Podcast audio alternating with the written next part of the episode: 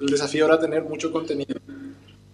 La gran ventaja es que conformamos un equipo con personas muy capacitadas y bueno, eh, tenemos mucha trayectoria en trabajar en políticas públicas y calificación.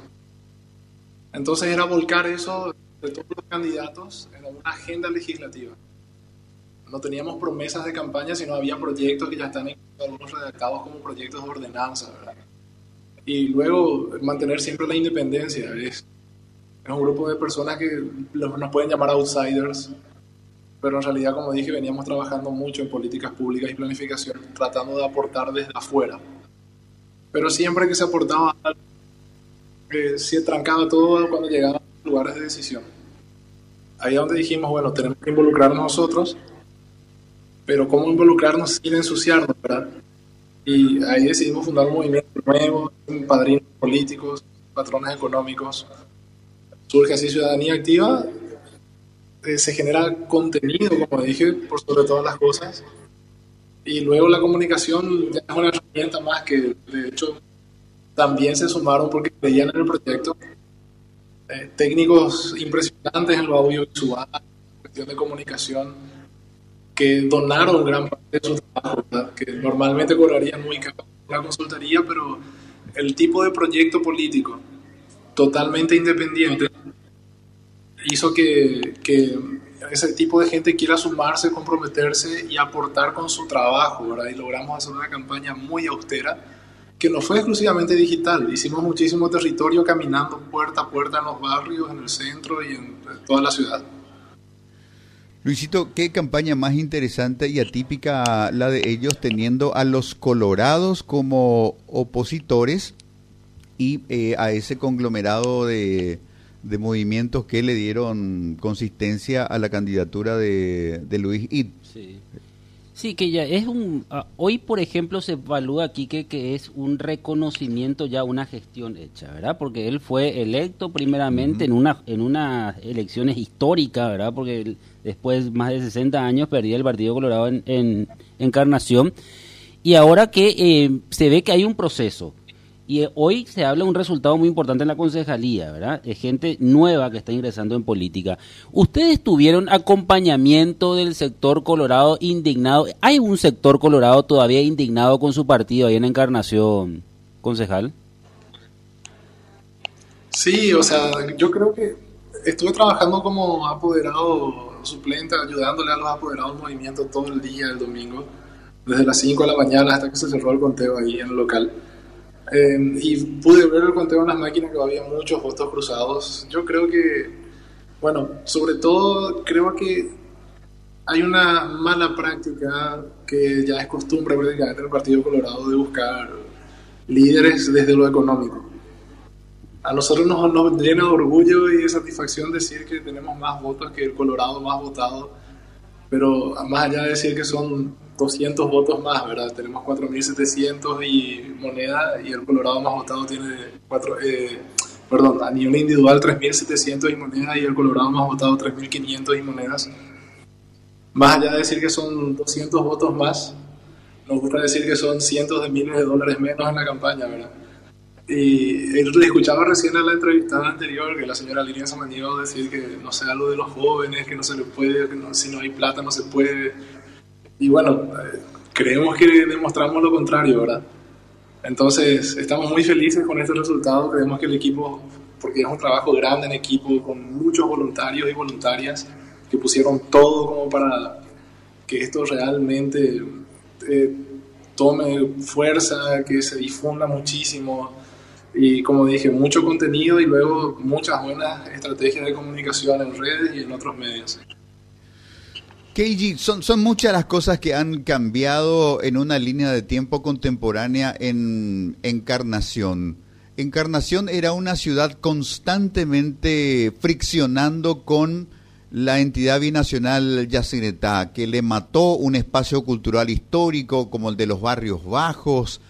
Eh, hubo un proceso de tensión muy largo hasta que finalmente Encarnación puso su alma en paz, vino una gran transformación de infraestructura, hubo una reacción inteligente, resiliente del empresariado que se volcó de otras actividades hacia lo turístico, entretenimiento, gastronomía, se creó prácticamente, se refundó una ciudad de, de Encarnación, venían con este lindo proceso de, que Encarnación era la reina de las vacaciones en Paraguay, destronando de ese espacio a a San Bernardino, hasta que vino la pandemia eh, golpeando tan duramente a Encarnación como ciudad turística y como ciudad de frontera. Yo supongo que también eso forma parte del, del caldo de, de, cosas que ustedes han analizado para volcar en propuestas políticas de administración de la ciudad. Sí, nuestra agenda legislativa tiene cuatro grandes pilares. Ambiente, planificación y ordenamiento territorial, transparencia y gestión institucional y desarrollo socioeconómico y cultural. Eh, dijiste un punto muy importante, ¿verdad? Que destrozaron la ciudad. Eh, el centro histórico, más allá de los barrios, es como que en Asunción hayan demolido desde México a Montevideo y desde Palma hasta el río. O sea, perder todos esos edificios neoclásicos, todo, todo eso se perdió en Encarnación, aproximadamente 80 hectáreas de centro histórico, que hace que la ciudad parezca muy moderna, muy nueva, porque tenemos 27 kilómetros de costanera recién hecha, digamos, pero la ciudad tiene 406 años y perdimos todo ese centro histórico y hoy en día tengo alumnos en la universidad a los que les pregunto si conocieron la zona baja o la villa baja, como se le decía al centro histórico, y dicen, no me acuerdo casi nada, y de acá a un par de años, eh, bueno, esa gente ya me va a decir, no, no conozco, no conocí, no me, no me recuerdo, ¿verdad? Entonces, reconstruir la identidad es muy importante y tener un turismo a partir de eso también es muy importante, ¿verdad? Además hay que entender cuál es realmente el recurso que hace tan posible un turismo de temporada en Encarnación y proponer también un turismo de todo tiempo, de todo el año, ¿verdad? Sin que sea dependiente de la estación. Eh, pero sobre todo entender que ese recurso tiene que ver con lo ambiental. Asunción tiene playas, Areguá tiene playas, eh, pero no se puede usar el agua. Entonces el recurso que realmente hace que sea viable un turismo de verano en Encarnación es el agua limpia. Entonces eso va de la mano otra vez con otro de los pilares de la agenda legislativa que tenemos que tiene que ver con el cuidado del ambiente, ¿verdad? Y así sucesivamente nuestro, nuestra agenda legislativa, que como dije se elabora porque somos un equipo de gente que ya estaba trabajando en estas cuestiones desde hace años, pero desde afuera, ¿verdad? Eh, se elabora con proyectos muy concretos que son viables, que tienen que ver con las funciones de los concejales en cuanto a legislar, gestionar y representar con compromiso en la transparencia. Bueno, qué interesante, Luis. Sí, eh, ahora estamos a punto de iniciar un periodo de cuatro años de, gobierno municipal.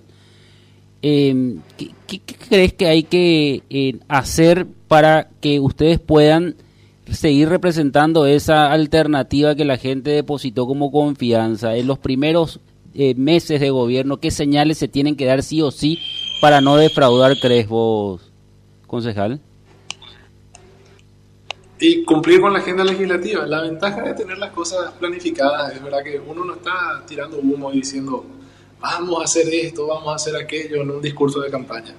Están plasmados en un documento que inclusive está sistematizado con los plazos de cada uno de los proyectos que queremos hacer eh, que queremos implementar. Hay proyectos de ordenanza que ya los tenemos redactados, entonces apenas asumamos los vamos a presentar. Y esta agenda legislativa en paralelo tiene un instrumento de evaluación que tiene inclusive fórmulas matemáticas. Le vamos a entregar esta agenda con ese instrumento de evaluación a las universidades para que ellos puedan evaluar nuestro desempeño como concejales. Y por qué no el de todos los demás, ¿verdad? Pero esto forma parte propia de nuestra agenda legislativa que va a servir para evaluarles a todos.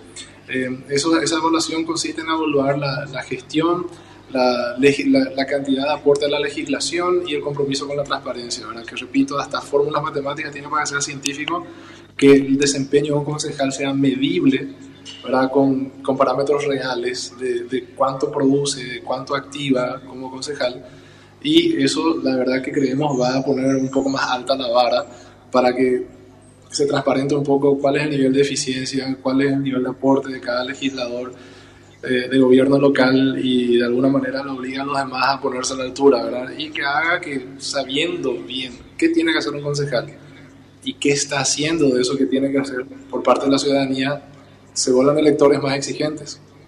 O sea, estamos sentando las bases de a poquito, tenemos que hacer mucho trabajo para sostener esto en el tiempo, pero de a poquito sentando las bases de una nueva forma de hacer política.